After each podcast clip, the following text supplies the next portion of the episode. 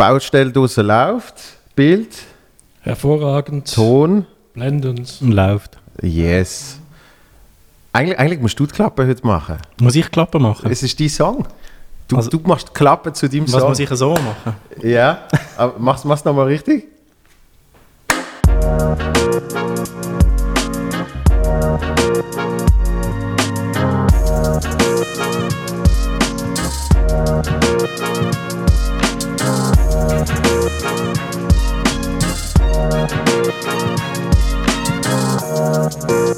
Bam! Da sind wir, Feel Good Podcast mit dem Gianni Halliday. Guten Nachmittag. Guten Nachmittag. Oder guten Abend oder guten Morgen, wenn auch immer. Gute Nacht, wenn man das dann auch immer lost oder schaut. Ich hatte ja schon lange dem Gianni Halliday gesagt. Das stimmt, ja. Es fühlt sich schon fast ein bisschen befremdend an. Aber ja. Nein, gut. Weil du bist der Gianni Halliday gesehen in der Primetime-Show, in der legendären, bist du das Orchester gesehen. Genau, das Eimar-Orchester. Genau. Das verplante, schweigende Eimar-Orchester. Wir haben eine Late-Night-Show gemacht, habe ich in dem Podcast schon ein paar Mal erzählt. Und wie es sich so gehört für eine Late-Night, hat mir eigentlich eben eine Band oder ein Orchester oder was weiß ich. Und wir haben kein Geld gehabt. Und dann bin ich dort gesehen. Zur falschen Zeit am falschen Ort. Haben wir gefunden, ein DJ tut es doch auch noch. Ich habe jetzt Musik laufen lassen. Richtig. Und du bist, glaube ich, der Einzige, der konstant wenigstens ein bisschen Geld dafür gekriegt hat. Man hat Cash gemacht, ja. Wir haben wirklich, wir haben zum Teil also sicher Geld verloren und sehr selten Geld gemacht, das weiß ich noch. Und eine Zeit lang war das ja mein einziger Job gewesen. Das ist erstaunlich, aber es hat schon recht Spass gemacht, so rück in der Retrospektive. Es hat schon recht Spass gemacht. Es war zwar immer so ein bisschen ein Nervenkitzel gewesen, am Donnerstag, so direkt vom Arbeiten gehen. Und schnell irgendwie Zeugs aufstellen und so. Aber mir hat es kaputt gemacht, das weiß ich noch. Ja, das kann ich mir gut vorstellen. Wir haben ja dann nochmal so ein einmaliges Spenden-Special gemacht, irgendwie, glaube ich, im 16. Das ist schon so lange her. Weihnachten 16. Ja, stimmt, Weihnachtsshow, ja. Und danach bin ich runtergekommen, habe Manu, einen Produzenten, und der habe ich gesagt, ist super geil, aber das machen wir nie mehr. Man muss dazu sagen, dort ist auch noch der Baschi zu Gast gesehen. Macht alles noch ein bisschen anstrengend. Das ist ein legendärer Auftritt von Baschi. Mm. Mhm. Und ich weiss noch, so immer vor der Show immer so die wahnsinnig gute Website vom Hapsentheater checken, wie viele Stühle sind schon verkauft. Wie viel Platz haben wir schon? Das Geile ist, das hört nicht ganz auf. Man macht es weniger mit der Zeit. Also ich habe es gemerkt, als ich dann einfach Solo spiele. Und Kollegen, es ist wenigstens so ehrlich, ja, haben mir auch schon erzählt, ja, machst du sicher auch. Ich kann dann ab und zu schauen, wie viele Tickets bei mir weg sind. Und wie viele bei dieser Person schon weg sind im gleichen Theater. Und dort, ja, aber ist das nicht ein bisschen natürlich? Also ich kenne es ja nur auch von irgendwie... Beim Sound gehst du schauen, wie viele Streams hast du schon gehabt, wie viel wenn irgendein neues Album rauskommt oder ein neuer Track, gehst du schauen, oh, wie viele Leute haben es schon gelost. Laurin Bus hat gesagt, dass in dem ist ja Spotify Fluch und Sagen, weil die ja effektiv Zahlen anknallen. Mhm. Dass du wirklich einfach eben einen direkten Vergleich hast nicht. Weißt du, auch bei Charts, du weißt ja nicht, wie viel gefällt hat von Platz 3 zu Platz 8. Vielleicht sind das ein paar einzelne Buys, Downloads heutzutage. Also wir haben das einmal mitbekommen, dass anscheinend eine CD gefällt hat, um in die Top 10 zu gehen. Und darum sind wir 11 gewesen und nicht 10. Mit Brandherd? Ja. Sicher nicht. Doch. Aber das ist auch, das hat man uns gesagt. Also wir haben es nicht schwarz auf weiß gehabt. Ja, logisch, kannst du einfach mal sagen, hey, eine CD hat gefällt. Eine CD, du warst in der Top 10 gewesen. Ist das Beste, was wir jemals gehabt haben? 11? Ja, ich meine. Ah nein, wir sind dann schon. Sind wir auch? Ich weiß es gar nicht. Hey, sorry, irgendwie, das ist so ein Thema, wo meistens, das interessiert mich wie wenig. Es ist so aussagenleer. Ja, das sagt der Tabu. Ihm ist ja am Schluss wurscht, was die Zahl dahinter ist. Ob jetzt ein Song in Zahlen gut läuft, heisst ja nicht, ob er gut ist. Absolut. Eben, nein, ich glaube, darum eben so die Verkaufszahlen, das interessiert mich herzlich wenig, also vor allem bei Brandherz. Yeah. Und ich meine, dort geht es wirklich darum, irgendwelche Shows zu spielen. Das sind ja die Erinnerungen, die da bleiben, nicht oh, ich bin auf dem 9 oder auf dem 1 eingestiegen. Also mit dem kannst du schlussendlich ja nichts kaufen. Ja, am Schluss ist das eigentlich, also habe ich das Gefühl, auch bei uns ist es bei allen das Gleiche. Das, was du machst, machst ein Stück Video eben dann auch für live. Damit dann eben... Ja, klar, ja. Du bringst auch, natürlich bringst du neue Musik raus, weil du es auch geil findest, aber du willst ja dann die neue Musik vor allem dann auch live Leute präsentieren und sehen, dass die abgehen. Und eben wie die Leute darauf reagieren, ja, das gibt extrem viel. Und einfach so, also ich meine, es ist schon erfüllend, daheim zu sitzen und sounden für sich selber. Yeah. Es ist schon schöner, wenn Leute auch noch gerade reagieren drauf. Die haben aber eine, was ist das gesehen? Eine Statistik hat, der meistgespielte Clip in einem Jahr auf, ich glaube noch Viva Swiss. Also ja, das haben wir gesehen. Das finde ich schon noch geil, oder? Das ist schon noch geil. Also es ist auch beängstigend gesehen damals. Also wenn du dir so vorstellst, du fährst mit der Rolltreppe in den Mediamarkt Basel hinter dem Bahnhof runter und möchtest irgendwie nur eine CD oder irgendein Kabel holen und plötzlich siehst du dein Gesicht auf 80 Bildschirmen und dann bist du so, ich möchte wieder raus oder im Boden versinken. Das haben wir mit der Primetime-Show übrigens auch mal gehabt, weil Mediamarkt ist ja mal Sponsor gesehen. Und danach hat geile Sicht damals, der damalige Geschäftsführer, der gefunden, ja weißt du, dann lassen wir die Show noch auf unserem Fernsehen laufen. Da haben wir so einen Zusammenschnitt, irgendwie, wo wir damals beim Tele Basel hatten, hat er dann irgendwie geschickt gekriegt und dann hat er sich da draufgehauen. Crazy. Und dann bist du auch plötzlich so... Ja, dann hat mir auch mal jemand ein Foto geschickt, wir haben so, ich weiss nicht, 70 Bildschirme. Ja, dann bist du so ein bisschen beängstigend, wenn du vor deinem eigenen Gesicht stehst. Wie ich mit meinem Flum am Pult sitze. Und alles völlig so improvisiert, es könnte auseinanderfallen bei jeder Berührung. Der Tisch war sehr stabil. Der Tisch ist alles sehr stabil in der Show. Aber was ich mir überlegt habe, wegen dem Clip damals, das ist ja wahrscheinlich etwas vom Letzten, wo noch in den alten Medien so einen Erfolg hat können haben. Weil irgendwie gerade kurz danach ist dann irgendwie YouTube gegründet worden. Dann hat sie auf einmal dort, hat man von Videos pushen, Soundcloud. Dann ist das ganze Digitale viel mehr gekommen. Und die sind wirklich noch auf einem fucking Musiksender. Ja, und ich weiss noch, die Leute haben täglich drauf und drauf gelaufen. Gewotet für unsere Clips, im Roboclip und die Viva Swiss und so. Und da hast du auch noch können, was hast du gesehen? Hast du können 2 Namen schicken und danach haben sie dir den Lovometer angezeigt. Ah, geil. Das ja, wie gut du zusammenpassst. Und für das ist irgendwie 7 Stutz zahlt. Geil, das ist noch gut. Dort hat man noch Cash gemacht. Dort hast du noch richtig Cash gemacht. Oder SMS-Klingelton war auch gross gewesen. Mhm. Nein, stimmt, das ist schon irgendwie eben, das ist schon krass gewesen, so plötzlich in eine Aufmerksamkeit hineingespült zu werden. Vor allem mit dem Video. Ich glaube, heutzutage tut man das Zeug eher mehr planen. Man kann es auch besser planen. Man sagt irgendwie, wir haben 4 Clips in der Pipeline, wo wir so ein bisschen indie-mässig produzieren. Und der erste Content, der zweite Content. Und danach tun wir dort mal irgendwie ein paar 100 Stutz Social Media pushen. Und dann machen wir das, dass du so ein Momentum kreierst. Und die sind einfach irgendwie Schulbuben gesehen, die Musik gemacht haben und per Zufall noch den Sammy kennengelernt in der Schule, wo die Videos, also eigentlich alle Videos, glaube ich, bis auf einen oder so gemacht hat. Yeah. Ich fand, hey, ich habe eine grossartige Idee. Kommen dann und dann dort hin. Gefühlt, so war es. Nicht mal dort einen Plan gehabt. Doch, auch schon. Wir haben nie einen grossen Plan gehabt. Wir haben gewusst, wir müssen laufen. Das ist ja unsere Stärke. Wo hast du das gesehen eigentlich? Also die Allee ist gerade vor Riechen. Ja. Yeah. So zu dem schönen Anwesen, das dort zwischen Basel und Riechen ist. Das ist die, wir nennen es Brandhard, Nachbrandallee. Und dann, wo sind wir noch gesehen? Wir sind in Liestel vor dem Modus, dort in dem, glaube ich, Schild, auf dem Schildareal gesehen. Yeah. Haben wir dort vor irgendeiner abgefuckten Betonwand und Wunderkerzen haben wir dann das nochmal gemacht. Und das sind eigentlich so die 2. Und dann die Live-Aufnahmen halt vom, was ist das, JKF gewesen, wo wir gespielt haben. Ja. Yeah. Ja, sind eigentlich dort bin ich gesehen. Das sind irgendwie die 3 Sachen gesehen. Nachbrandallee, also Baumallee, wo wir haben müssen laufen. Mhm. Gut. Angekriegt. Dann in Liestel vor die Wand stehen, auch gut Faxen machen. Haben wir auch geschafft. Und live, ja, dort hast du gar nicht gemerkt, dass du gefilmt worden bist. Und dann haben wir es ja vor 2 Jahren, haben wir es ja nochmal nachgespielt. Das Ganze. Richtig, das habe ich gesehen. Wie hast du das gesehen? Recht lustig. recht lustig, weil ich glaube, das Video nie mehr geschaut habe seitdem. Und was dann geheißen hat, du machst die genau gleiche Bewegung. Und ich dachte, ernsthaft. Aber hast du es angekriegt? Ich habe es angekriegt. Es ist nicht so schwer. Yeah, es war nicht eine Riesenleistung von mir, so choreografisch oder so.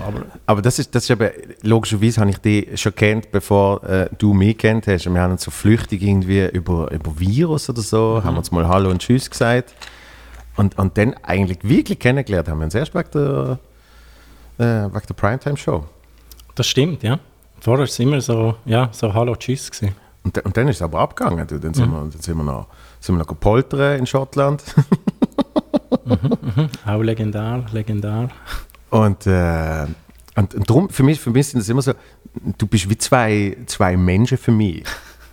Ja, du bist der Mensch, den ich früher schon kennt habe, wo ich aber wie keinen Berührungspunkt hatte, außer dass ich die Musik gehört habe. Mhm. Und dann irgendwann der Dude an sich, der jetzt mein Kollege ist. So. Das ist es, ja, das ist schon so ein Witz. Und ich habe immer das Gefühl gehabt, eben weil ich die auch wahrscheinlich erst so spät kennengelernt habe, habe ich nie die direkte Connection zum anderen können machen. Obwohl ich dann nachher auch noch an ein Konzert gekommen bin und solche Sachen. So, der Johnny Holiday, der DJ von Brandhardt mit Nachbrandhardt, dem Zeugs ist so für mich wie ein anderer Dude. Ich schwätze eigentlich, sonst ich habe lange nichts geschwätzt in meiner Rolle als DJ bei Brandhardt. Auch in Interviews, weiss ich noch, glaube die ersten Interviews bin ich einfach schweigend dort gehockt. Das ist aber nicht bewusst gewesen, das ist einfach so passiert? Das ist einfach so passiert gewesen. Yeah. Also ich glaube, es war auch so ein Stück weit Überforderung mit der Situation. Du bist eh ein Mensch, der mit den Jahren mehr anfängt zu schwätzen. Ich glaube auch privat. Das ist so. Ich weiss nicht, ob ich dich vor 10 Jahren einen Podcast einladen konnte. Nein, ich habe mir eben heute noch überlegt, vor der Show, also vor dem Podcast, ob du mir dann fragst, wie geht's, und ich komme mit so einer trockenen Antwort, wie gut. Und dann machen wir so eine Das war klassisch Primetime-Show gesehen. Genau, ja. Aber ich habe ein paar gute Lacher gehabt mit dem. Das ist eben. Man muss sagen, weißt, du bist ja logischerweise dann auch Sidekick gesehen. Und am Anfang hatte ich natürlich da voll meine Ideen gehabt, so, weißt du, wie beim Conan, das und das. Und das hätte ja alles null interessiert. Du bist einfach da gestanden. Und wenn ich dich irgendetwas gefragt habe, hast du wirklich so einsilbige Antworten gegeben? Oder in einem Talk hast du mal nach 20 Minuten hast du oft einen Satz gedroppt und es sind immer die grössten Lacher gesehen von oben. Und die Leute immer so, boah, der Johnny Holiday, der ist so lustig. Der hat fucking 5 Sätze gesagt, ganz oben. Wieso? Nein, ich habe es grossartig gefunden. Ich weiss noch, ich glaube, einer der lustigsten Momente war, als ich gewusst habe, es hat kein Bier mehr auf der Bühne.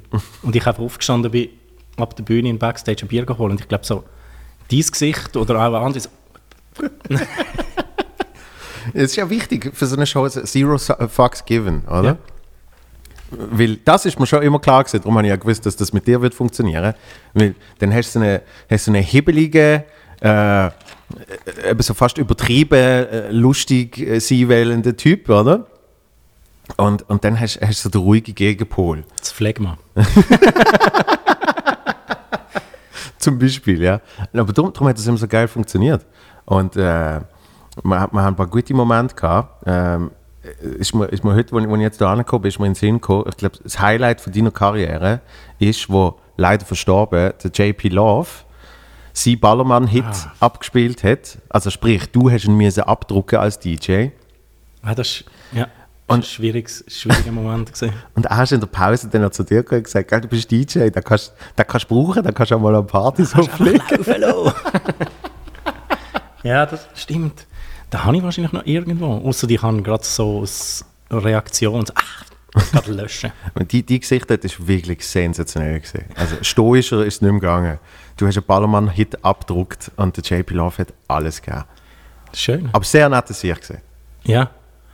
Aber hat er die Hündchen dabei gehabt, ohne Zähne und die Zungen rausgegeben? Bei der Primetime-Show ist es immer so gesehen, da hast du eine Show gehabt, ich weiss zum Beispiel eben noch, dort ist es gesehen, ich glaube die Show davor haben wir gehabt, Christian Rigozzi. Und das ist, und die Bude war bumsvoll gesehen, weil Christian Rigozzi ist gekommen. Und das hat so wirklich, für mich hat es ein bisschen so eine, natürlich im sehr Kleinen, aber so ein bisschen so der Show-Groove gehabt, so wie eine Samstag-Oben-Kiste. Weißt, das hat sich gross angefühlt. Genau. Dann das nächste Mal.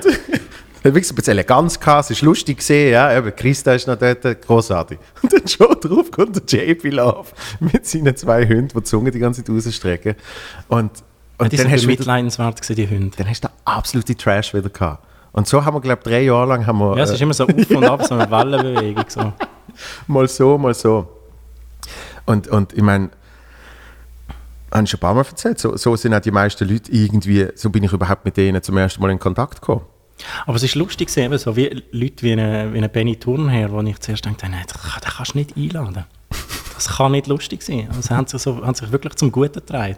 Also Benny Turnherr ist für mich, glaube ich, immer noch, von allen, die wir hatten, und wir haben ein paar Showgrössen gehabt, ist, glaube ich, der professionellste gewesen. Der hat keinen Plan gehabt, was er dort machen muss, kommt an, fragt 2 Fragen und nachher hat er genau gewusst, was er machen muss. Und dann hat er auf der Bühne hat er geschwätzt, wenn er schwätzen musste, dann ist er still gewesen, wenn er still sein musste. Und er hat nicht so wie der Baschi. Ein Lachen nach dem anderen. Ja, der Baschi schwätzt einfach immer. Ja, und dann Leute am nächsten Tag hat er gesagt, ich fühle mich einfach zu wohl bei dir, weißt du. Ich habe das Gefühl, ich bin daheim. So, das ist natürlich, der Benny Thurn hast du ein absolutes Highlight gesehen, ja. Aber auch der Müller. Mike Müller, Flasche Wodka. Ja, dort sind wir dann auch so nach der Pause ist es steil gegangen. Extrem. Weil wir haben wirklich, glaube ich, eine Flasche Wodka getrunken. Ja, das ist nicht zu knapp. Und die Leute haben das Gefühl, er spielt das. Und dann nach der Show hat er einen Espresso getrunken und dann hat er schon auf den Zug. Vorbildlich. Ja, absolut. Definitiv auf den Zug. Nein, aber die Leute haben gemeint, das Spiel ein bisschen gesehen, haben den Espresso trinken. Ja. Aber er hat auch gekillt. Die zweite Hälfte hat er wirklich nur noch... Immer wenn er das Mikrofon vorher genommen hat, habe ich gewusst, jetzt gibt es den riesen Lacher. Aber ich erinnere mich jetzt gerade an den Karate-Dude, den Karateka. Oh mein Gott, der Del Hamby. Das war die allererste Show. Ja. Aber das war auch so etwas Absurdes gewesen. Ich glaube auch für die Leute. Ich habe gefunden, ohne Scheiß, dort habe ich Brandhardt, ist Musical-Guest gesehen, weil ich gefunden habe, das ist noch ein guter Start. Dann haben wir Basler Legende, den Minu.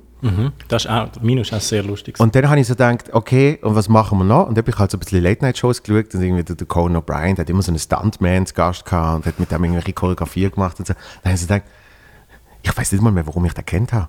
Vielleicht vom Angelo. Ja, vom Angelo hast ihn du kennt. Vom Boxtrainer. Ja. Dann habe ich den kennengelernt, irgendein Karate-Sensei. Und der hat mir so erzählt, ja, ich glaube, was ist der einzige nicht-japanische Sensei, der nicht in Japan ist. Ich glaube, irgendwie so. Das kann sein, ja. Ich glaube, das hat sich auch eingebrannt bei mir. Dann ich fand, ich schreibe dem mal, vielleicht will der auch in so eine Late-Night-Show kommen. Und dann ist er doch in seinem Ding, im Kimono, ja. Mit dem schwarzen Gürtel. Und hat sich von dir etwa 5 Mal habe ich ihm im Bauch gehauen? Ja. Ah, ja. Volle Granate im Bauch hauen lassen. Und er war völlig unbeeindruckt. Ja, also zuerst habe ich sollen und er hat gesagt, fester. Und dann habe ich gedacht, das geht nicht, dann bist du gekommen. So. Und du hast immerhin Boxpranken. Du hast... Ja, aber es hat ihn trotzdem nicht beeindruckt. Es ist ihm so wie egal, es ist so abperlt. Ja, wir haben crazy Zeugs gehabt. Da haben wir einen Foodblogger gehabt, den Claudio Del Principe. Den lade ich auch mal hier im Podcast ein, das ist geil, sicher. Und mit dem haben wir ja Steak gebrötelt auf der Bühne. Die ganze Hütte hat gestunken nachher. Genau. Das ist verraucht. Während der James Grunz ein mega, mega leisliches Lied gesungen hat. Und da haben wir so leid da.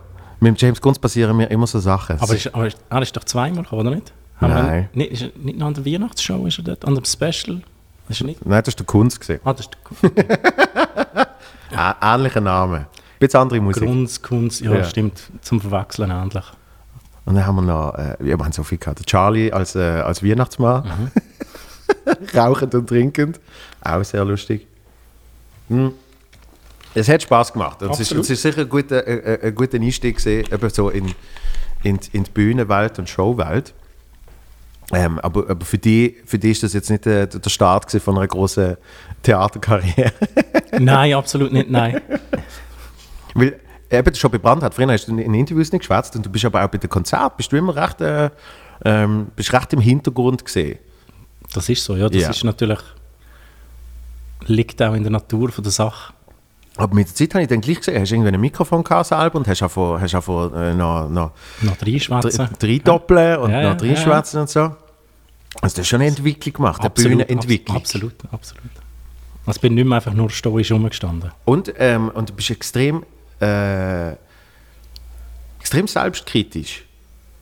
Das bin ich, ja. Ich glaube, ich bin anfangs zweimal an der Bühne, wo ich gefunden habe, heute habe ich es gut gemacht. Ja, das weiß ich eben noch, weil ich glaube, das eine Mal bin ich dabei gewesen. Du bist nachher gekommen und hast gefunden, das ist glaube ich das erste Mal gesehen. Ja, heute ist glaube ich das erste Mal gesehen, wo ich so, ich glaube, halbwegs zufrieden hast gesagt.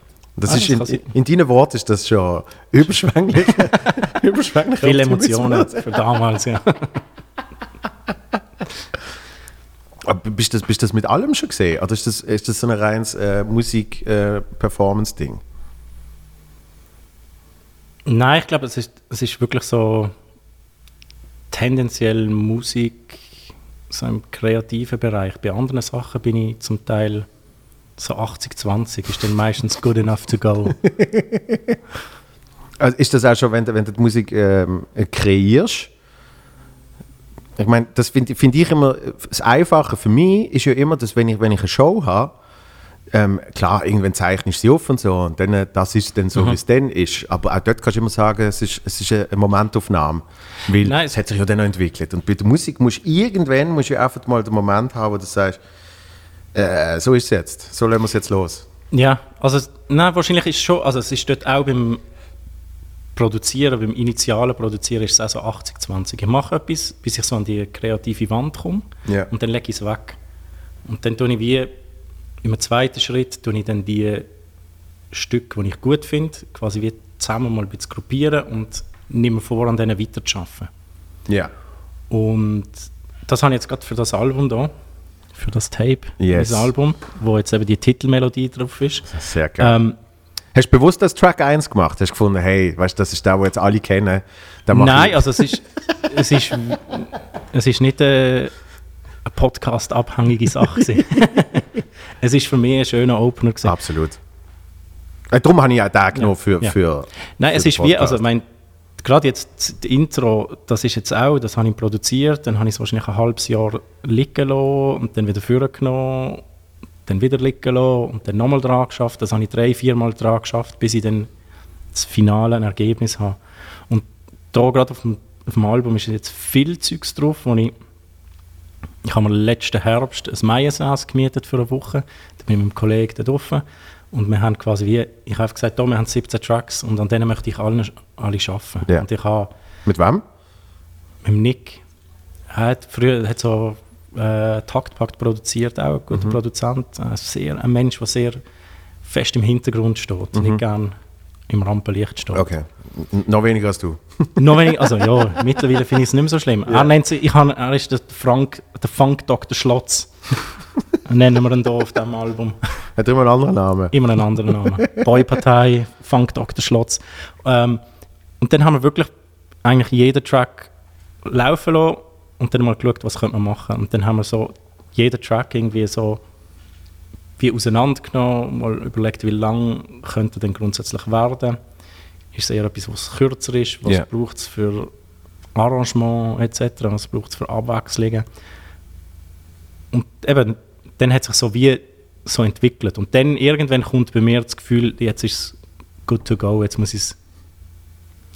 Also schon mit dem Wissen, meistens wüsste ich dann, ich könnte sicher nochmal 100 Mal dran schrauben, und richtig schwierig tun und so perfektionistisch dort noch irgendetwas schreiben oder so. Aber irgendwie finde ich dann, zum Teil ist es eben wie eine Live-Show, es ist auch eine Momentaufnahme, wo man dann, das ist, in dem Moment hat es gerade so gestimmt. Aber für mich stimmt der Sound immer noch auch. Das Zeugs, was ich auf dem ersten Album 2017 rausgegeben habe, hat es viel Zeugs, was ich heute immer noch gerne los. Und das war eine extreme Entwicklung gewesen, bis zu dem Zeitpunkt, also bis zu dem Punkt anzukommen, wo ich gerne meine eigene Musik höre. Yeah. Weil ich habe alte Brandherd-Sachen, sehe ich heute immer noch Projekte, wie wir die Stimmen geschnitten haben und so. Also es ist nicht mehr so schlimm, aber eine Zeit lang konnte ich den eigenen Sound nicht hören. Yeah. Weil ich jedes Projekt, jeden Schnitt in der Stimme gesehen habe. Alles, was wir editiert haben, ist furchtbar. Ja klar, wenn du den ganzen Hintergrund dazu noch weißt, dann wird es schwieriger. Und am Anfang sind wir paranoid gewesen, gefunden, du hörst jeden Schnitt, den wir in der Stimme machen. Weißt? Da bin ich ja erstaunt, wenn ich, es ist halt auf der Form sehr professionell, da hast du lange beim Radio geschafft, und ich bin dann zum Teil erstaunt, wenn ich irgendwelche, keine Ahnung, irgendeine News-Sendung schaue und ich höre den härtesten Schnitt zwischen irgendwie zwei Sätzen, die ein Bundesrat sagt oder so. Weißt du, wo du dann wirklich noch das Gefühl hast, das ist ja noch, hat ja noch ein bisschen Gravitas jetzt in dem Moment, oder? Und dann siehst du wirklich irgendeine Totalaufnahme und dann hörst du wirklich so im Schnaufer rein, hörst du den Schnitt, damit der zweite Seitensatz irgendwie draußen ist. Und ich bin dann immer so, oh mein Gott. Wow, also ich glaube, so Zeugs bringe ich immer noch nicht über, also das würde ich nicht schaffen. Da müsste ich immer noch dran rumknüppeln, bis das weg ist. Aber wenn ich das dann irgendjemandem sage, weißt du, wo irgendwie auch gerade am Schauen ist, die sind immer so, nichts gehört. Also darum, es ist wirklich, mit der Zeit ist man so in diesem Zeug drin. Absolut. Ne? Hey, ich sehe manchmal Videos auch so im Geschäft, wo dann irgendwie ein paar irgendwie freiwillig gemacht haben aus Belgien oder so und dann haben sie Sound drunter gelegt und hat den Sound nicht im Takt geschnitten. Und du kriegst fast den Herzkapsprung und findest, ey nein, aber so etwas kannst du doch nicht rausgeben. Oder wenn es Knacks in der Stimme hat und so, das geht nicht. Ich habe auch immer das Gefühl, weil man sich ja in der Comedy extrem mit dem beschäftigt, habe ich dann zum Teil das Gefühl, oh Scheiße, da merkt man schon mega früh, was der Lacher wird sein. Also weißt du, was dann der Joke wird jetzt sein. Jetzt stört er genau dort an und jetzt. Und dann merkst du, nein, das ist, weil ich irgendwie, ja, ich merke das auch, wenn ich jemand anders schaue. Mhm. Aber auch dort merke ich es. Das ist auch noch, weil du weißt, wie es funktioniert. Auch dort merke ich es 3/4 nicht in dem Moment. Und das andere Viertel ist sehr, sehr tief in der Comedy drin. So, oder? Ja, aber darum kann ich mir schon vorstellen. Also, wenn ja, so ein bisschen Nerd. Das ist Generde. Also, ich meine, ich merke selber, ich bin jetzt nicht der, der sich so mega tief mit Software oder so nerdig beschäftigt und ich muss alles wissen, wie Plugins funktionieren und so. Yeah. Ich brauche es so, wie ich es mir selber beibringe oder ich sehe, wie es andere brauchen und so. Aber ich hätte jetzt nicht die Energie, um zu sagen, ja, jetzt habe ich mal angefangen, mein Zeug selber zu mixen. Das ist für mich schon ein grosser Schritt. Aber ich hätte jetzt nicht noch Nerven, um mich in ein Mastering rein zu versetzen oder reinzusteigern. Hey, ich möchte mir jetzt das noch beibringen, weil das ist wie... Dort fehlt mir dann, glaube ich, irgendwie die Kreativität. Es muss irgendwie ein bisschen etwas kreativ sein. Und wenn du es gemischt hast und dann noch mastern, dann hörst du es ja dann wahrscheinlich nicht mehr. Also, das weiss ich jetzt natürlich nicht ganz so gut. Bei Beats und bei Hip-Hop an sich, was wird dort noch gross gemacht zwischen Mischen und Mastering? Also weißt, bei einer 5-köpfigen Band verstand ich es noch eher, weil man dann irgendwie muss... Aber du tust ja dann schon schauen, dass es richtig Wumms hat, dass dort... Das ist dann das, wo noch rausgepusht wird. Genug laut ist, dass die Höhen... Du kannst dann auch noch irgendwie ein bisschen Bass, der vielleicht zu laut gemischt ist, kannst noch ein bisschen rausnehmen, ein bisschen zurücknehmen, dass es nicht mehr, also. Weil das ist etwas, wo ich... Wenn ich mit irgendeinem Singer-Songwriter rede, dann kann ich so plus minus den Prozess verstehen. So ganz basisch, oder? Weil man muss irgendeinen Text schreiben, man hat irgendeine Melodie und dann tut man die Melodie irgendwie noch begleiten. Aber wenn ich in dem Fall jetzt die Album los oder sonstige, jetzt kommen wir auf Instagram, können wir immer so Werbung geben, listen to Lo-Fi. Aha, ja. Chill, Music, was weiß ich. So, dann denke ich mir so, wo fährt das an? Eben, wenn es aufhört, ist halt irgendwann, nachdem du das fünfmal überarbeitet hast, sagst du, jetzt mache ich mich dann langsam wahnsinnig. Aber wo das überhaupt anfängt, nimmst du eben mal irgendeine Beatmaschine, du hast so lustige, ich weiß nicht mal, wie die heißen, also die Computerle mit so einzelnen... Ich habe so Keyboards und Pads drauf. Pads, richtig. Oder eben nimmst du Keyboard und du hast irgendwie noch einfach mal eine Melodie spielen. Es ist ganz unterschiedlich. Also es ist wirklich, es kommt irgendwie ein bisschen, also bei mir kommt es darauf an, es kann sein, dass ich irgendwie einen Track höre oder irgendwie eine Tonfolge irgendwo im Alltag, wo mich dann irgendwie so ankickt, wo ich dann einfach weiss, ich muss zu oben Sound machen. Ja. Und dann bin ich wahrscheinlich inspiriert von dem und versuche entweder den Klang nachzuempfinden oder die Tonfolge, die mich so gepackt hat, wieso auch immer. Das kann sein, dass es mich heute packt, morgen interessiert es mich nicht. Also das ist, kann ich nicht erklären, wie das funktioniert. Oder ich fange mit den Drums an, aber allermeistens fange ich schon mit irgendwie Melodieelementen an. Dass ich irgendein Sample nehme, das ich anfange zu schneiden. Oder irgendwelche Vocals. Oder sonst, wenn ich jetzt zum Beispiel für Leute Remixes mache, dann ist es wirklich so, dass ich los ins A Cappella rein. Ich gebe mir eigentlich Mühe, den Track nicht zu hören, das Original. Ah, okay, ja. Ich los. Weil du kriegst wenn du offiziell einen Remix machst, kriegst du alle Spuren, oder? Genau, aber ich sage dann meistens, ich möchte eigentlich nur die Stimme, alles andere möchte ich gar nicht haben. Ja. Weil, und hoffentlich hast du noch nie das Original gehört. Ja, oder vielleicht einmal, aber es ist, ich möchte relativ jungfräulich an die Geschichte an. Ich möchte das hören, die Stimme, und dann mich inspirieren lassen und dazu anfangen zu produzieren. Mhm. Und wenn ich einen Remix mache, dann ist es eher mal noch so, dass ich dann vielleicht mit einem Drumset anfange und dann Melodie dazu mache. Aber meistens ist es Melodie, die Taktgeber ist. Ja, der eine Remix, den du gemacht hast, ist so geil gewesen. Von wem hast du jetzt gesehen? Welchen? Ja, aber es ist jetzt ein paar Jahre her. Aber ich weiss noch, du hast ihn mir damals gezeigt und als er dann rausgekommen ist. Ah, ich muss nachher nachschauen. Ist gut. Ich sag's dir noch.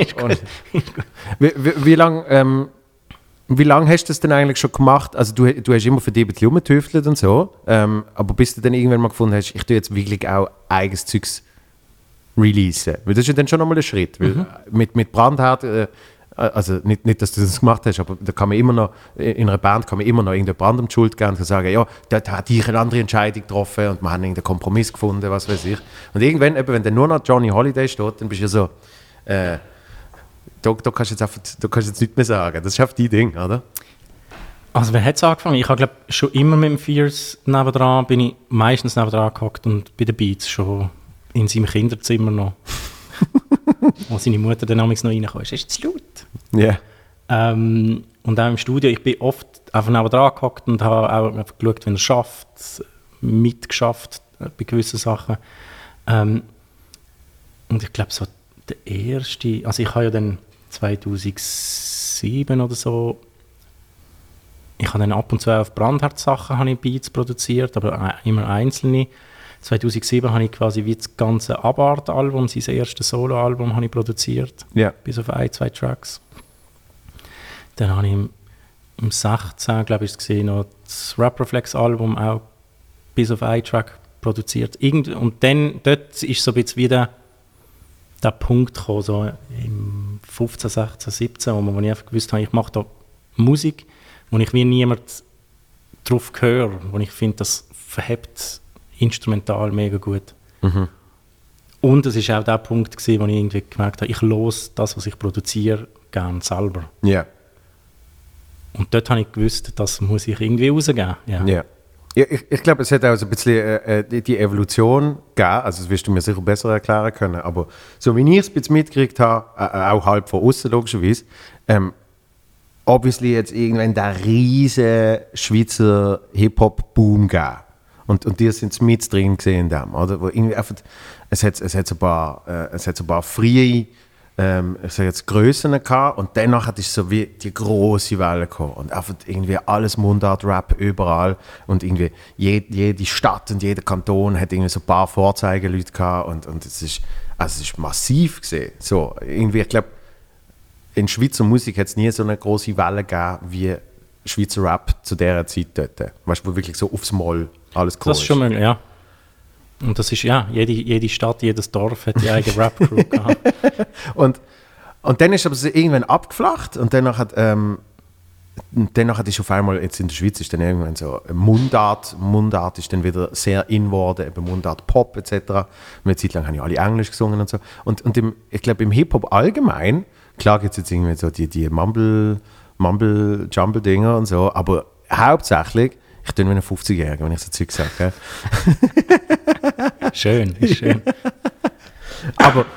Aber ich persönlich kann mir nicht vorstellen, dass man vor 20 Jahren gesagt hat, man hört reine Instrumentals.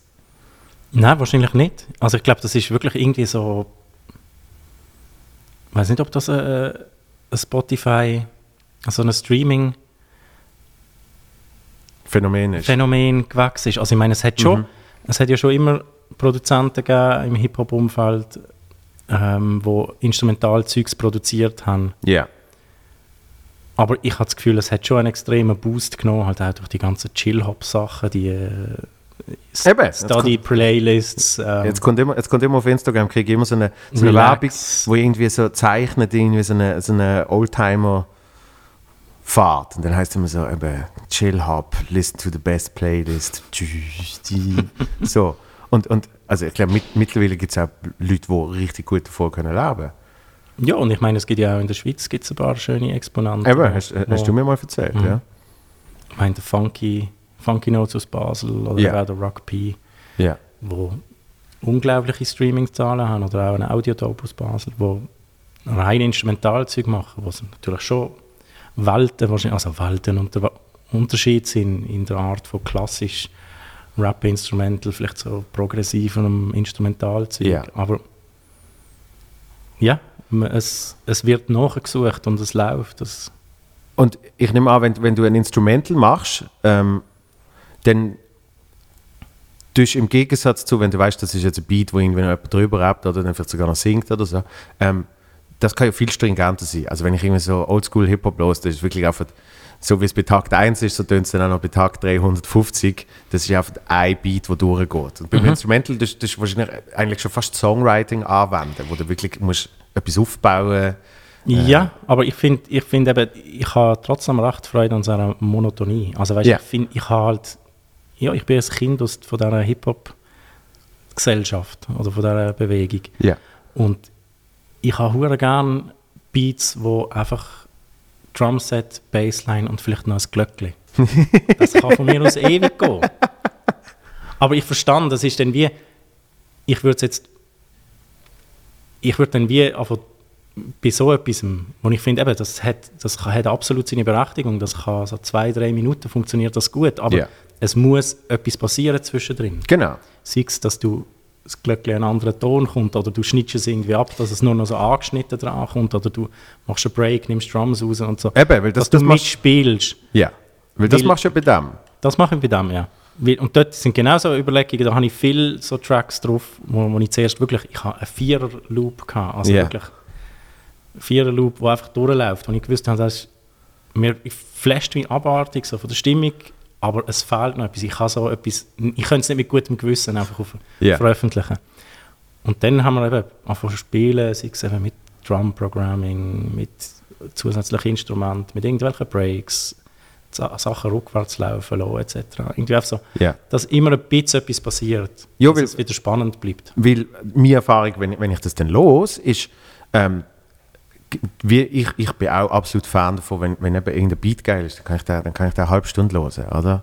Dann bin ich völlig dabei. Aber was natürlich passiert ist, wenn wir dann einfach ein bisschen damit umspielen, für mich als Hörer, ist, ich höre dann, finde den gesamten Track geil und dann habe ich aber natürlich noch wie so eine Lieblingspassage. Weißt, wo dann irgendwie und dann fragst du, wieso kommt die erst nach 2 Minuten 30?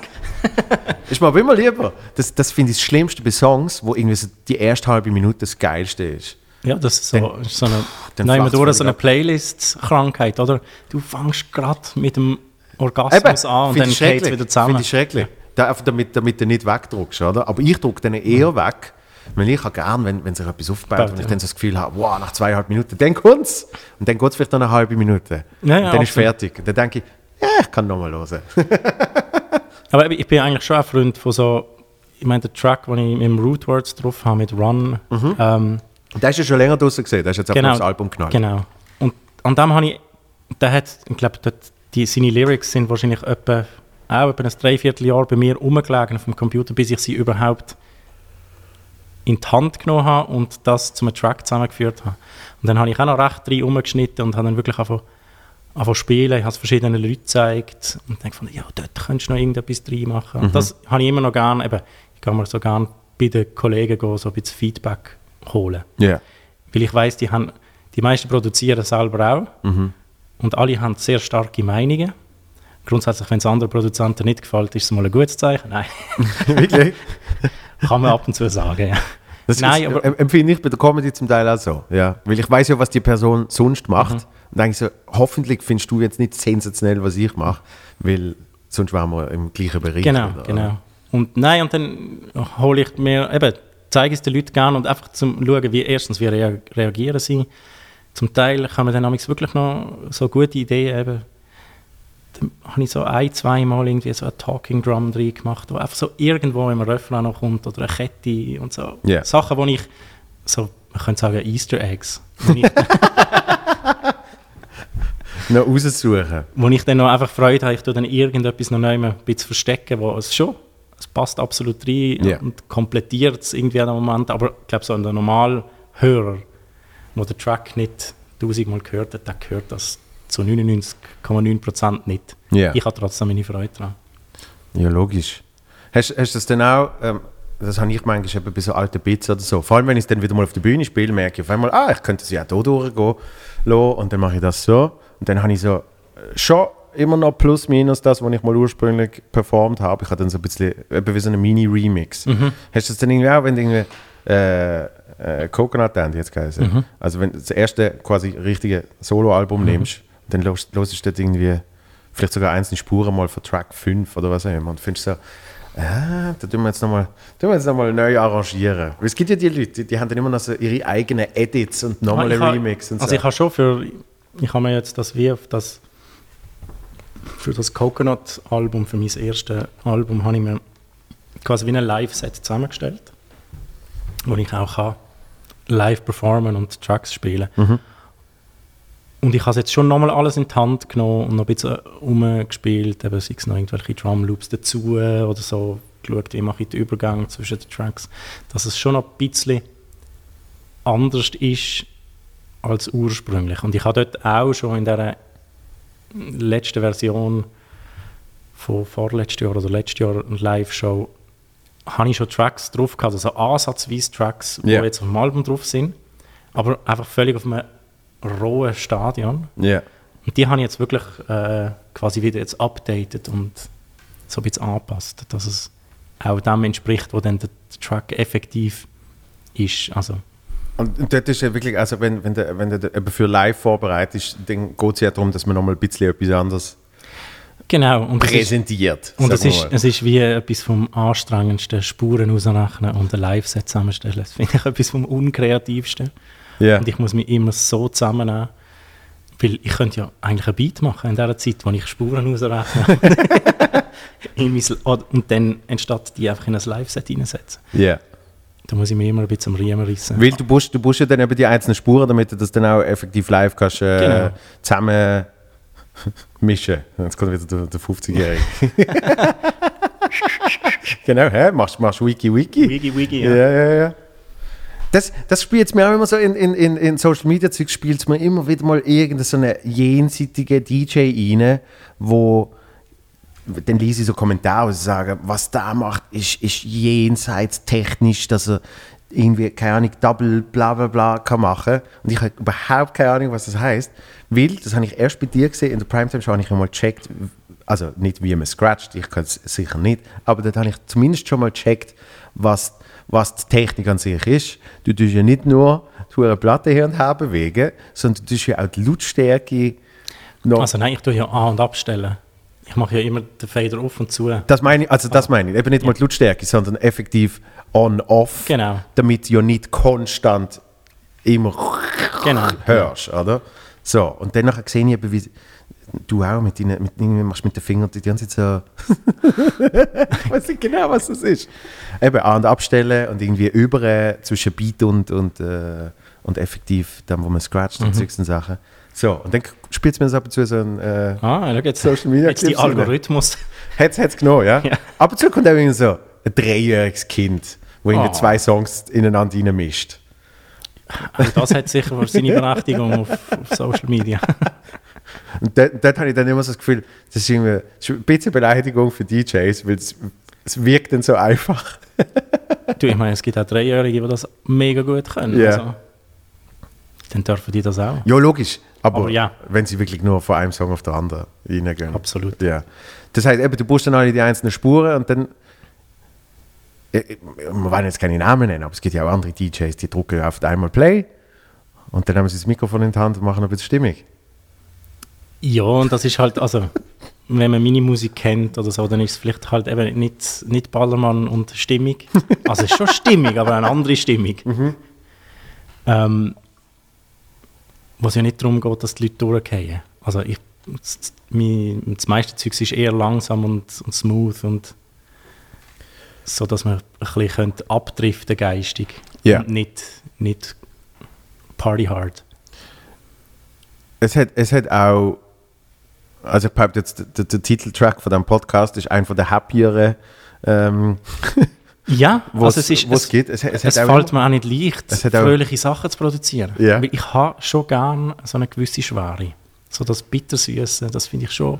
Es hat extrem viel Melancholie drin. Auch bei Coconut Dance ist schon gehabt. Ja, es ist immer also ein bisschen tief traurig. Es ist vielleicht auch, aber ich sehe viel, wenn ich Sound mache, so vor dem inneren Auge, kann ich mir gut vorstellen, du hockst im Zug und du siehst Tragentropfen, die an der Scheibe vorbeiziehen. Yeah. Und am besten noch in schwarz-weiß.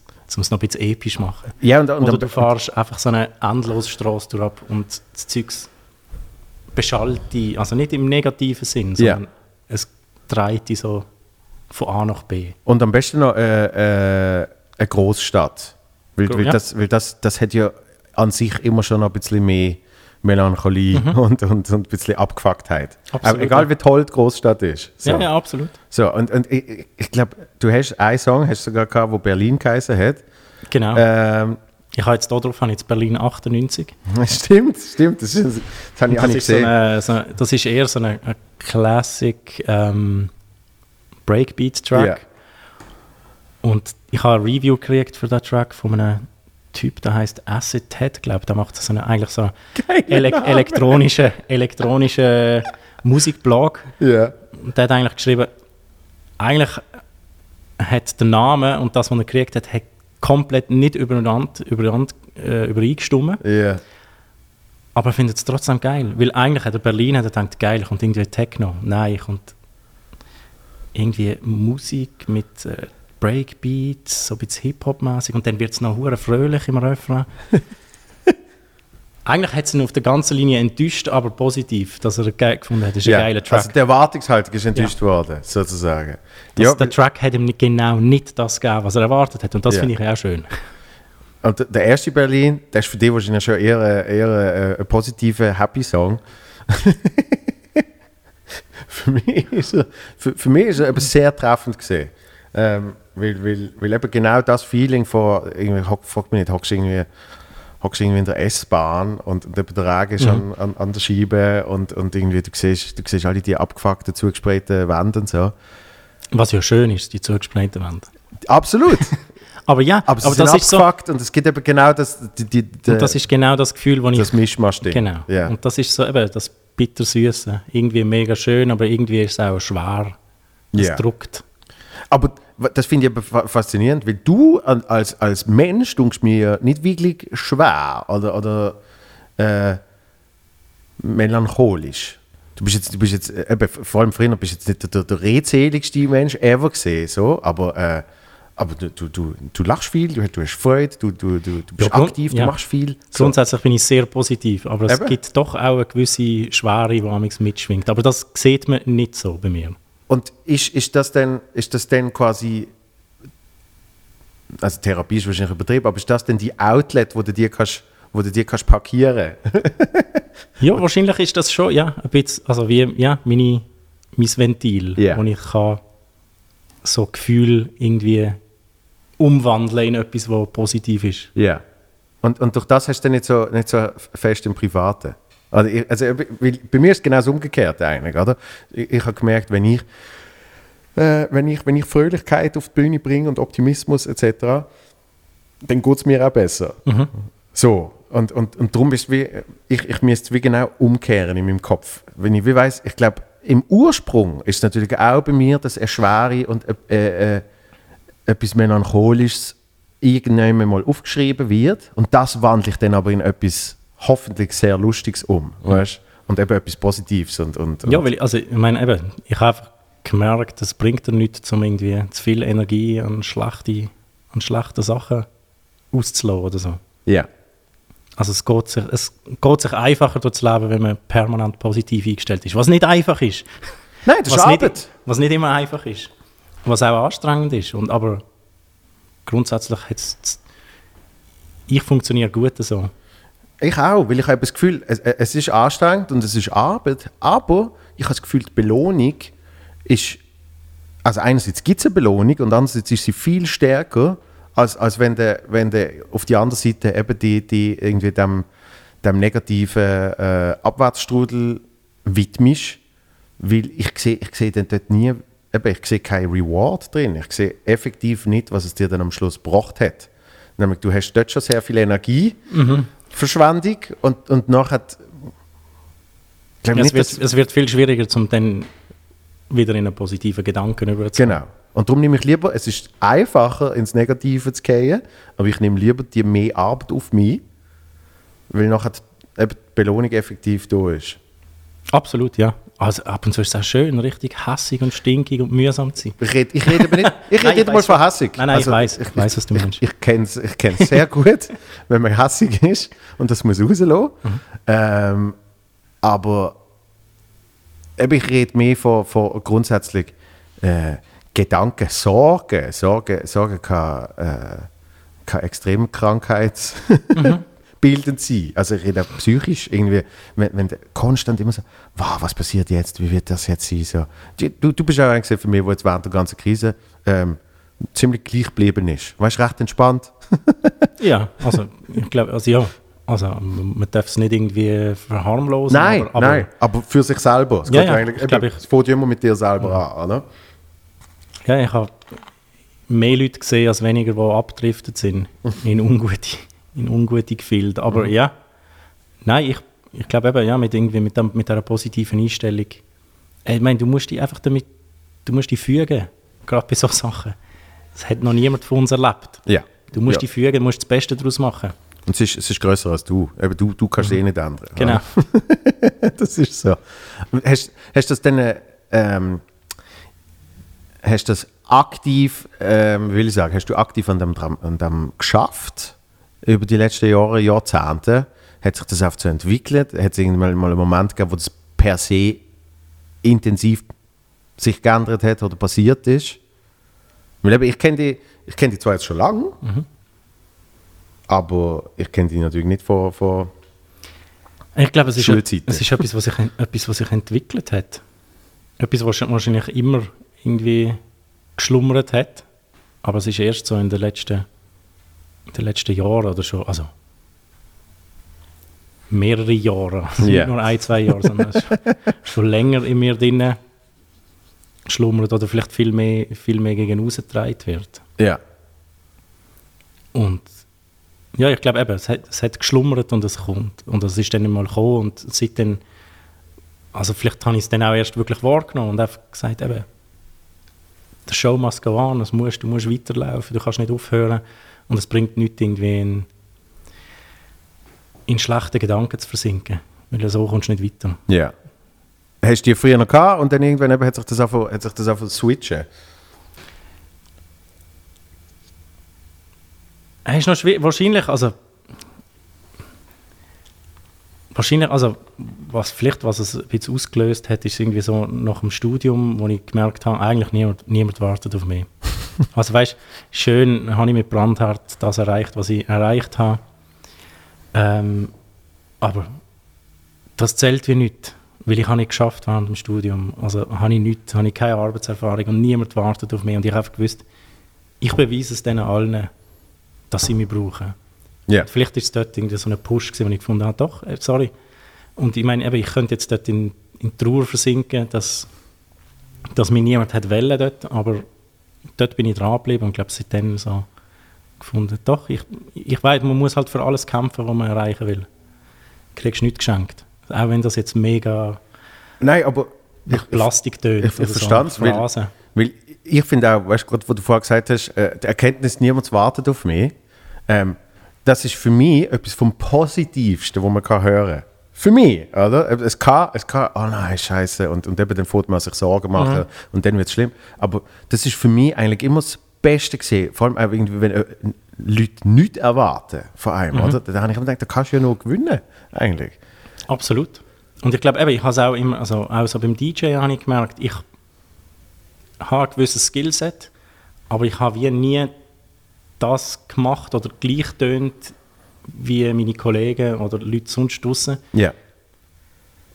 Weil ich nicht irgendwie so normale Routines geübt habe, bis ich die Intus hatte, sondern ich habe mich sehr viel einfach leiten lassen. Dann hat es halt wie dann so tönt, wie es tönt. Und ich habe nicht irgendwie eine Routine von XY auswendig gelernt und das dann immer gemacht, sondern ich habe dann immer sehr improvisiert das genutzt. Und ich, auch mit Beats, ich habe nie getönt wie alle anderen und ich kann das auch nicht wollen, weil das viel zu anstrengend wäre für mich, andere Leute müssen zu kopieren. Und dann bist du eben einer aus unter 100'000, die etwas Ähnliches machen. Sie produzieren Beats und die tönen alle nach Schema XY. Und das habe ich nie wollen und ich kann es auch nicht. Also es wäre viel zu anstrengend, wollen da hinzukommen. Das denke ich eben auch immer, das haben wir in diesem Podcast, glaube ich, schon 2-3 Mal besprochen. Bei Büchern über Comedy, oder weißt du, einfach so Grundregeln über Comedy, über Stand-up. Und Leute, die anfangen, dann lesen sie irgendwie ein paar Bücher und dann heisst es irgendwie, du musst irgendwie einen Joke kannst plus minus so und so strukturieren und dann musst du irgendwie ein bisschen mit dem Stärksten anfangen. Und wenn du das machst, dann bist du wirklich so fast ein Lemming. Und das ist, am Anfang ist das auch wichtig. Am Anfang brauchst du ja mal die... so ein bisschen Erfahrung und Routine und wissen, wie funktioniert. Die leichte Sicherheit, die du sowieso nie hast, aber einfach so eine Art Routine, dass du weißt, es kann funktionieren. Das muss nicht, aber es kann. Genau, das macht schon mega viel aus. Aber wenn dann nicht irgendwann etwas Eigenes reinkommt, eine Identität, dann wird es schwierig. Aber dann bist du austauschbar. Genau. Und das willst du eigentlich nicht sein. Ja. Ausser das ist dein Anspruch. Es ist gut, um immer so irgendwie noch immer Ersatz zu sein, oder? Wenn irgendein Brand es nicht kann, schnell. Da bin ich jetzt. Nein, aber grundsätzlich finde ich es eigentlich schön, mittlerweile zum Anecken und nicht immer konform sein. Ja. Yeah. Weil es eben auch einfach etwas Spezielles ist. Man sticht ein bisschen raus aus der Masse. Hey, ich merke es auch, weißt du, zum Beispiel jetzt den Laufen Fire Gang habe ich jetzt noch nicht zu Tod gelost, aber ich habe es natürlich gekauft, ich habe es geerdet, lalala. Und wenn im Shuffle, weißt du, ich mache meistens so mein eigenes Radio mit irgendwie, entweder mache ich zuletzt gespielt 14 Tage, okay. Oder ich mache, was habe ich noch, 60 Tage. Und dann habe ich, glaube ich, noch ein Jahr. Irgendwie so, weißt du. Und dann kann ich wirklich immer so ein bisschen, hey, wollte ich gerade das Aktuellste hören, was ich jetzt gerade immer höre? Oder wollte ich so ein bisschen aufbreiten und so? Oder was ich dann auch noch habe, ist irgendwie Top 5000. Das sind oft so, meine 5000 meistgelosesten Songs, ja. Yeah. Und dort bist du, glaube ich, mittlerweile mit mindestens 9 Plays oder so bestimmt. Oder irgendwie so. Das heißt, dort kommt das dann noch rein. So, und wenn ich jetzt irgendwie zuletzt gespielt 14 Tage mache und ich bin im Auto und ich schaue gerade nicht, was läuft, ich merke sofort, obwohl ich auch noch sonst irgendwie viel Beats, Chill-Hop, Lo-Fi, whatever, ich weiß nicht, wie man es nennt, also zum Beispiel Brock Berrigan oder wie heißt der? Burrito Brown, finde ich auch geil. Kennst du den? Nein, müsste ich mal gar noch hören. Ich höre trotzdem immer gerade, wenn du es bist. Eben, ob das jetzt positiv oder negativ ist. Ich finde das super positiv. Ich finde das auch positiv, aber ja. Und zwar, eben, auch wenn ich den Track noch nicht per se kenne, ich habe ihn nicht verinnerlicht. Ich weiß nicht gerade, das ist der und der. So. Aber eben, ich glaube auch so, die Handschrift ist ja irgendwie, dass man weiß, das ist jetzt der. Genau. Das ist schon etwas Schönes. Das schafft man ja vielleicht auch unbewusst oder unterbewusst auf so etwas an. Ja, vor allem, ich glaube, das ist ja hure schwer bei rein Instrumentalmusik. Also das finde ich meine, Leute können eine Stimme erkennen, ja? Vor allem wenn sie dann noch eben spezifisch singt und wenn sie immer dort noch ein bisschen druckt und so, dann wird es schon einfacher und auch dort braucht es viel, dass es unverkennbar ist. So. Aber ich glaube, bei Instrumentalmusik ist es noch viel schwieriger und ich wüsste, eben bewusst kann man das wahrscheinlich gar nicht machen. Ich wüsste gar nicht, wie man da hinkommt. Und ich meine, also ich glaube, es ist eben auch schwierig, gerade bei so Beatsachen, weil ich kann etwas quasi, ich könnte von Reggae bis Ballermann könnte ich ja alles, oder um jetzt einfach mal eine random Range zu nehmen, könnte ich ja alles produzieren. Yeah. Also ich bin nicht wie eine Band gefesselt an Instrumentenset, die sie haben, XY. Yeah. An so etwas denkst du auch nicht, wenn du mal an etwas rumtüftelst, das könnte, nicht dass es wird, aber das könnte auch mal ein Ballermann sein.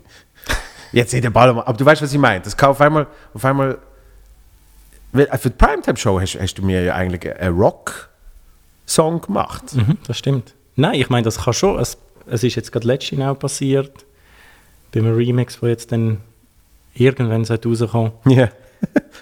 Wo sehr technoid worden ist. Wirklich? Ja. Und ist eigentlich auch nicht beabsichtigt gewesen. Yeah. Ist einfach passiert. Yeah. Also, aber eben, wie gesagt, dort schränke ich mich auch nicht ein. Dort schaue ich das, also, dort lasse ich mich treiben, dort an, was passiert. Yeah. Was hingegen recht oldschool ist, finde ich, ist, dass du effektiv eben ein ganzes Album machst, wo du wirklich sagst, hey, wir haben so und so viele Tracks und das ist dann auch eine ganze Platte. Also in dem Fall ist es jetzt ein Tape. Hast aber auch schon Platten gemacht und nicht das, was jetzt auch sehr trendy geworden ist, man release alle Monate Single oder... Aber das habe ich ja schon, also nehmen wir durch, es ist wahrscheinlich so ein Zwitterweg. Ich habe ja schon seit eigentlich, ich habe letztes Jahr den Run rausgebracht, den Infinito, und dann vorne einen auf einem Sampler vom Boyum-Kollektiv, der nicht drauf ist. Und das Jahr habe ich eigentlich ab April alle 3 Wochen einen Track released. Ja. Yeah. Das ist ja dann schon sehr... Aber es ist am Schluss trotzdem ein Album. Also ich meine, der Unterschied ist, ganz früher hast du irgendwie ein Album gemacht und dann hast du irgendwie eine Vorab-Single gemacht und dann hast du noch zum Albumstart eine zweite Single und dann hast du noch irgendwie nachgeschoben. So, plus minus. Und danach hat es auf einmal gekommen, Tabu hat das ja zum Beispiel gemacht, alle 3 Monate eine EP mit 3 Tracks, wo am Schluss ein Album gibt. Das Ziel ist immer noch das Album. Und jetzt gibt es aber mittlerweile gibt's wirklich so die wir müssen schnell etwas nachschieben. Wir haben jetzt irgendwie gerade zwei Tracks, die halbwegs gut laufen. Jetzt wird einfach nur einer nachgeschoben. Aber wir haben eigentlich nichts mehr. Und dann irgendjemand anderes macht dann mal so eine EP und dann nochmal eine EP und nochmal eine EP, aber es wird nie ein Album. Und also... Mir gefällt bei Alben gefällt mir immer noch, dass ein Stück wie der Konzept nicht mehr rum ist, oder? Und ja, ich glaube, das wird dann verloren in dem Ganzen. Also für mich ist dann schon irgendwie, ich habe gewusst, ich habe zu viele Tracks, um irgendwie nur eine EP... Nein, also nicht negativ, aber ich habe die Tracks, die Hampfeln, also es sind jetzt schlussendlich 17, yeah. Die haben mir alle gefallen. Ich habe gefunden, es gibt wie ein stimmiges Bild, um ein Album daraus zu machen. Und irgendwie, ja, ich finde der Gedanke Album finde ich schon schön, wenn ich weiss, jemand kann eine Stunde ansitzen und meinen Sound hören. Yeah. Ja, vor allem bei einem Tape. Bleibt da nicht wahnsinnig viel übrig. Da hast kannst du nicht skippen. Wahl. Nein, das finde ich ja wirklich das Krasseste. Also es gibt ja kein Medium, wo du weniger kannst skippen. Aber was ich immer schon an Musiker beneiden habe, ist das Albumcover. Wenn ich ein Comedy-Programm mache...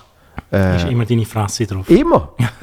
Und weißt, beim ersten, zum Beispiel, ich weiß nicht, beim ersten ist sie gar nicht groß gesehen. Da habe ich den ganzen Körper drauf und so. Mhm. Und dann merkst du, es hat ja trotzdem einen extremen Promo-Gedanken. Das heisst, das Gesicht muss grösser sein. Mhm. Weil 50 Leute sind zu mir gekommen und haben gesagt, ich erkenne dein Gesicht nicht wirklich, ich weiß gar nicht, dass du das bist und lala.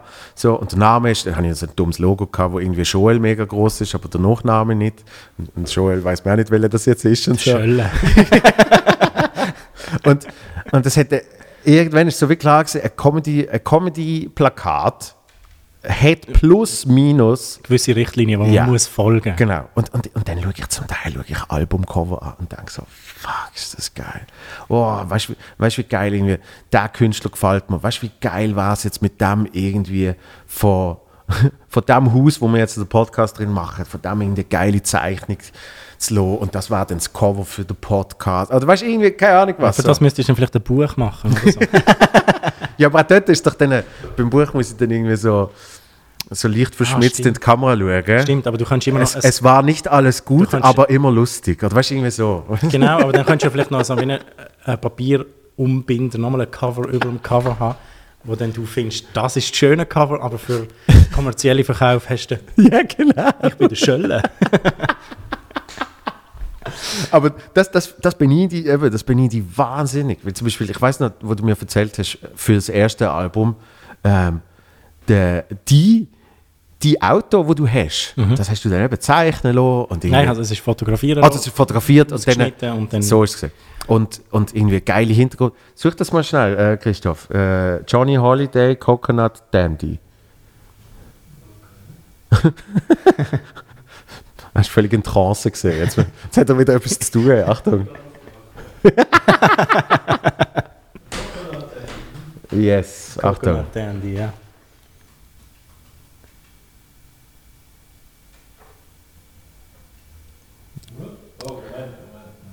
Wo bist jetzt du rein? Coco. Kannst du auf googlen? Ich bin über Spotify. Ach so. Ah, das sollte es eigentlich auch drin sein. Aber man sollte es kaufen, wenn möglich. Unbedingt. Gell? Man kann auch Tapes auf Bandcamp. Ich habe jetzt den Link drin. Das ist gut. Ja, mach mal Bilder. Da sieht man es schon mal ein bisschen. Ja. Yes. So, also ich finde die Farbe sensationell und effektiv, der März ist fotografiert und dann hast du da reingeknallt und dann hast du zum Beispiel noch die Logo, ich meine, das hat ja irgendwann mal jemand designt. Genau, der Karte. Das hast du sogar als Tattoo? Genau. Hast du jetzt mal mehr? Nein, ich habe immer noch das, aber okay. Ich bin vor 2 Wochen in Berlin gesehen und habe die Karte getroffen und wir haben gefunden, wir müssen vielleicht mal ein Visual Update machen, weil es ist eines von seinen ersten Logos, die er je gemacht hat. Und das will er jetzt einmal führen an. Ja, ich glaube, nein, wir schauen es mal noch an. Wir schauen mal, was man da vielleicht noch rausholen kann. Und dann tust du das nochmal tätowieren? Vielleicht kann man einfach ein Update dazu tätowieren.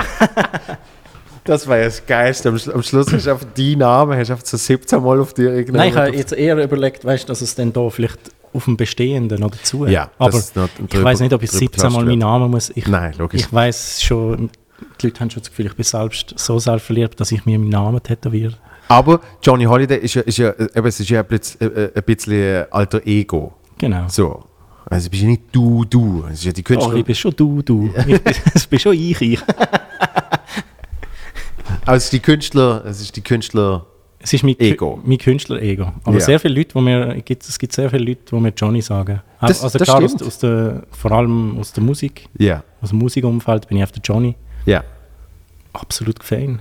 Ja, da bin ich manchmal kurz verwirrt, wenn mir jemand sagt, hey, gestern habe ich den Johnny gesehen. Und ich sage, okay. Johnny. Was will er? So, und was hast du bei dem Cover jetzt gemacht? Das finde ich... es ist sehr retro, hä? Ja, mega. Ich habe es wieder mit dem Luca von Rio Basel gemacht, wie schon das erste Cover, das wir vorher gesehen haben. Das ist eigentlich... Das Cover hat seinen Ursprung genommen. Während Corona haben wir einen Videocall gemacht und er hat das Illustrator oder Photoshop aufgehauen und wir haben dann angefangen rumbasteln.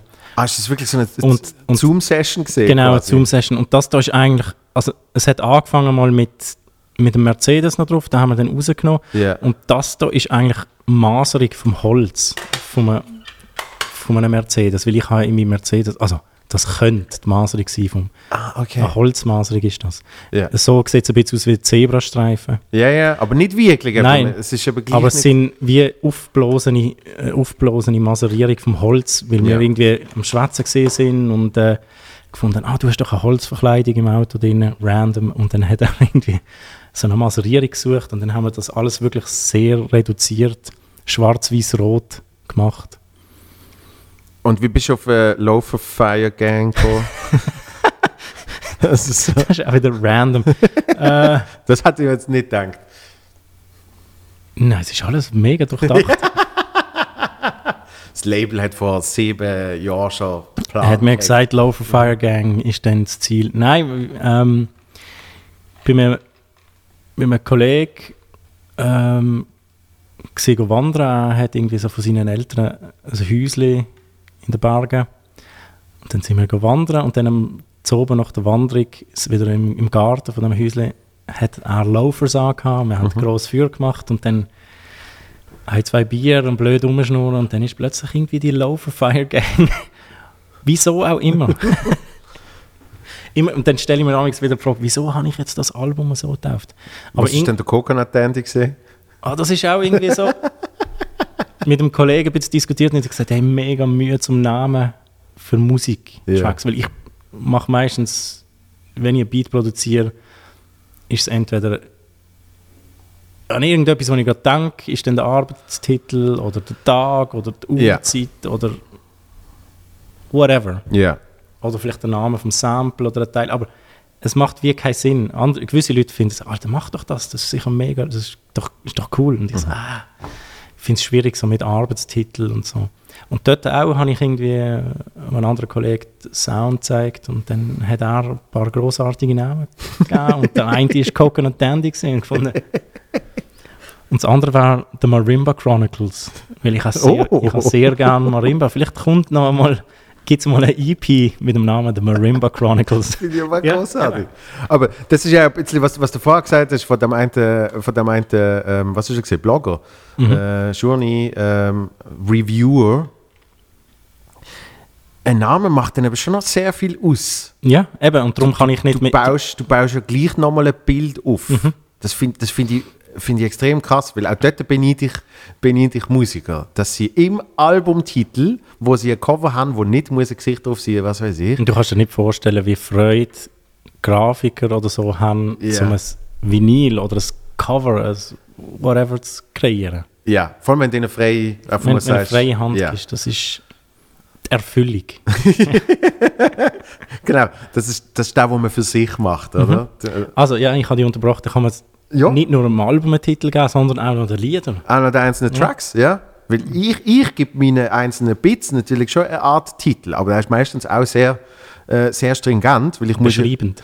Weil ich muss ja auch noch checken, über was ich als nächstes rede, oder? Und darum kann ich dann nicht... Kannst nicht Marimba Chronicles. Marimba Chronicles! Aber ich glaube... Aber es war geil, ich mache mal eine Setliste mit oft alles so ultimative Song Titel, und dann schaue ich, was passiert, ob ich das kann ersetzen kann. Aber ich glaube, du hast mir jetzt gerade wieder Lust gemacht, mit dem Namen, wo mir jetzt wieder in den Sinn kam, ist, mal wirklich ein paar Tracks zusammenzustellen, wo ich sehr viel Marimba drin habe. Also, geil! Marimba Chronicles.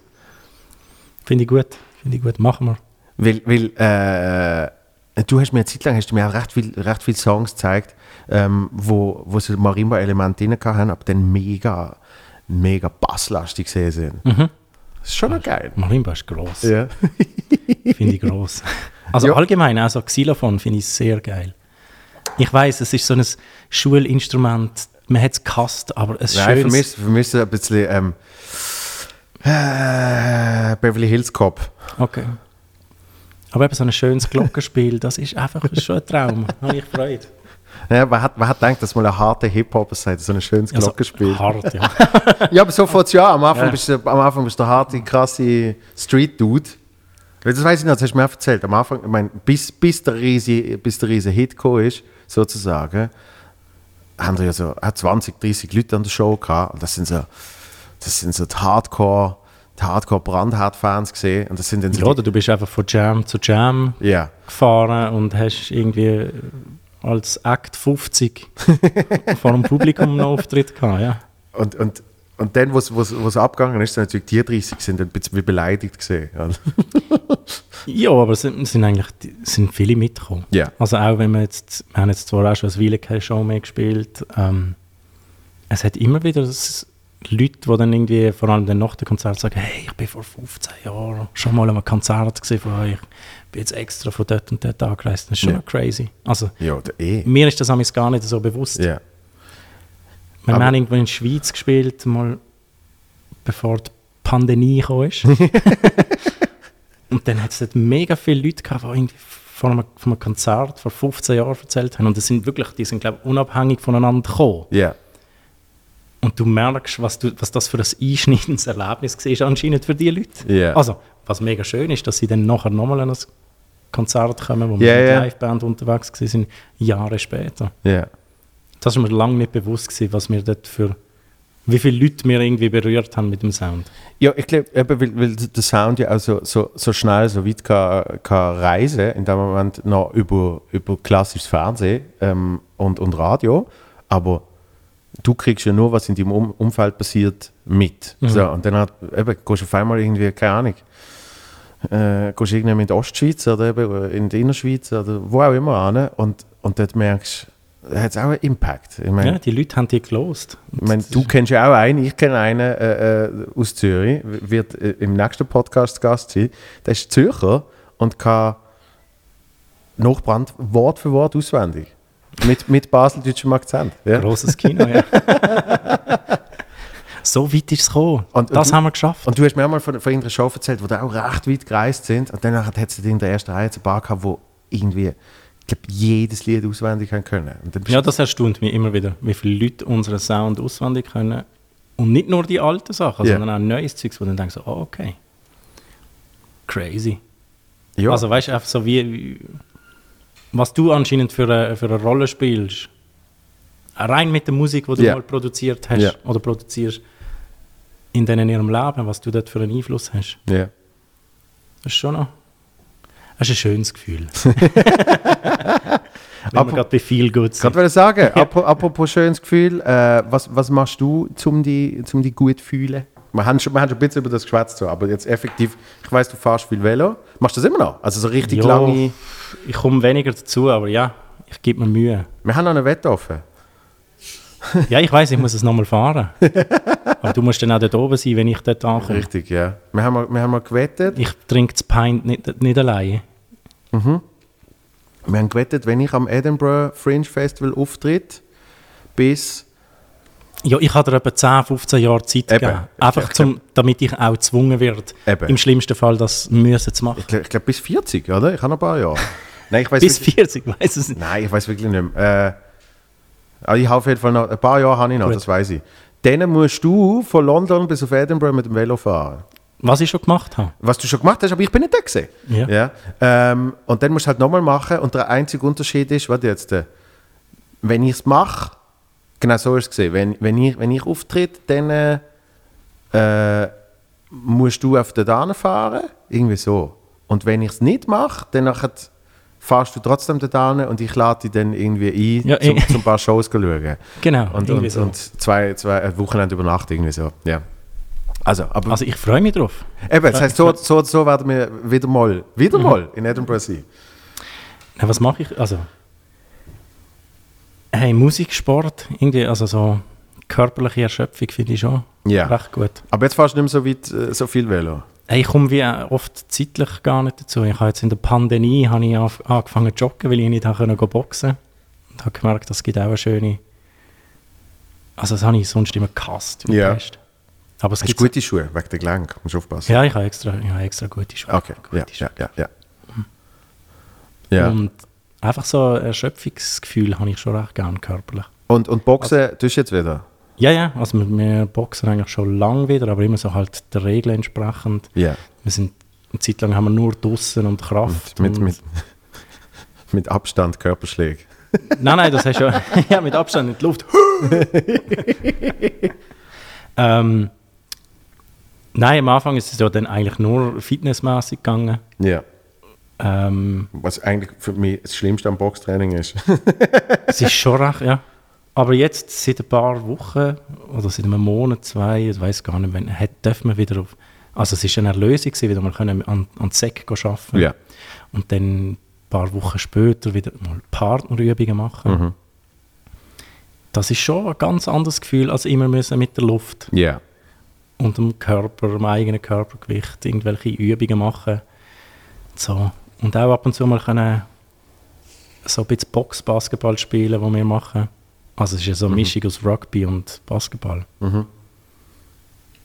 Das ist schon, ja. Nein, das mache ich immer noch. Ja. Das machst du, ja, und Musik. So. Würst habe ich angefangen zu machen. Stimmt, das macht auch mega Freude. Das habe ich gar noch nicht geschwätzt. Letztes Mal haben wir den Pascal Schmutz gehabt, ein grossartiger Koch. Du machst extrem viel Food-Zeugs. Mal eine Zeit lang hast du Granola gemacht. Genau. Sauerteigbrot mache ich immer noch. Sauerteigbrot. Aber nicht mehr so extrem. Aber geilen Zopf machst du. Auch mit Sauerteig, ja. Boah, danke. Also eben viel backen. Dann hast du auch von Gingerbier machen. Mhm. Normales Bier hast du selber nie gemacht, das sind Kollegen einfach gesehen, gell? Ja, also ich habe einmal mit dem Vater oder so, aber ich habe eben Cider habe ich gemacht. Cider habe ich gemacht. Und jetzt seit Anfang des Jahres habe ich angefangen Würst zu machen. Yeah. Kalbsbrotwürst, also so ein bisschen Schwein drin für... dass es nicht furztrocken ist. Und ja, jetzt machen wir das zweite unter dem Namen Tito Würst oder Craft Kollektiv machen wir. Haben wir schon eine Webseite? Wir haben einen Webshop, ja. Craft.ch, crft.ch. Und dort kann man auch den Wein kaufen, wo man wo wir in die Rotweinwurst reinmachen. Das ist die Wein vom Till, vom Kollegen. Yeah. Wir haben auch schon eine Grappa-Wurst gemacht mit seinem Grappa-Tresterbrand offiziell. Wir dürfen ja nicht Grappa nennen. Ah, logisch. Ja, ja, ja. Und jetzt machen wir eben so, machen wir 3-4 verschiedene... Sag nochmal, Craft, C-R-A-F-T? Nein, crft.ch, ohne Zahl. Das A war schon besetzt. Das A war schon verkauft. Genau, kft.ch. Da ist er ja. Genau, schau, da siehst du unsere Wurst. Und dann haben wir hier so verschiedene Würste. Wir haben jetzt das letzte Mal haben wir so mit getrockneten Tomaten, Limetten. So geil, ey. Und das ist der Wein. Ich habe noch keine gegessen, aber kommt noch. Es kommt. Am 27.08. gibt es eine Tape-Taufe, wo ich einerseits hinter dem Grill stand. Nein, wenn? 27.08. Stand ich hinter dem Grill und... 2 Firmen-Gigs, aber ich komme danach. Okay. Stand ich hinter dem Grill und mache ein Live-Set. Hinter dem Grill, wo der noch... Ja, nein, das tun wir dann wahrscheinlich schon... Das tun wir dann örtlich schon trennen, dass ich noch meine Knöpfe drücken und ein bisschen auflegen und dann wird es Würst geben. Das heisst, es gibt etwas auf den Teller und auf den Plattenteller. Ah? Nennst du Plattenteller-Taufe? Nein. Das war richtig gut gesehen. Hey, ich habe gefunden, am Schluss muss ich schon ein paar raushauen. Brüller, ja. Ich weiss, ob denen so freut. Ah, absolut, das ist ein Traum. Flachwitz. Sehr schön. Und so Sachen, das gibt ein gutes Gefühl. Etwas von Hand können machen wieder. Absolut. Wie auch zum Beispiel ein Tape, wer auch immer noch Kassettenspieler hat. Ich habe momentan keinen, aber ich kenne Leute, die haben. Das ist gut. Der Crime hat ja auch ein Tape rausgebracht. Also Tapes sind langsam, aber... sie kommen und gehen. Sie haben so eine, sie sind nicht ganz verschwunden, sie haben so einen Nischenstatus. Genau. Und das ist ja eigentlich gut. Das haben ja, Vinyl haben das ja auch mega lang gehabt, bis dann Plattenfirmen gefunden haben, jetzt knallen wir wieder... Jetzt hauen wir wieder richtig raus, ja. Lowfire Gang, eben den Link habe ich immer drin. Du hast den Titelsong... also du hast nicht für den Podcast gemacht, sondern ich durfte einen aussuchen. Aber... Ja, ich hatte viel Verschiedenes zur Auswahl gegeben. Richtig. Mit dem Wissen, dass der wahrscheinlich am besten passt. Ohne Scheiß, hast du das schon gewusst? Ja. Also das ist so... Als ich es zusammengestellt habe, das, was ich dir alles geschickt habe, habe ich gewusst, ja, das ist ihn wahrscheinlich. Ja, jetzt hat der... wie heisst der? Der, den du auch als Vorab-Single quasi rausgebracht hast. Infinito. Ja. Der hat natürlich auch so einen Moment, wo du musst 2, fast 3 Minuten warten, bis der Exploit kommt. Und der Exploit dort ist auch... Ja. Ich war hoch im Kurs gesehen und dann ist, glaube ich, wirklich von der Reihenfolgecast das letzte gesehen, was ich gehört habe. Der effektive Title-Track. Und dort beim Infinito gibt es ja ein Video, wo man mir auch noch sieht, Velofahren, grossartig. Gianni Halliday! Aha. Gianni Vacanza, oder? Vielen Dank. Merci vielmals. Viel Erfolg. Danke. Alles Liebe. Wir sehen uns. Wurst-Tape-Taufe. Okay, du kannst sie auch noch. Kann ich auch noch. Du kannst sie auch noch. Das war's gesehen. Nächste Folge Dienstag und dann am Freitag wieder mit Gast. Bis dann.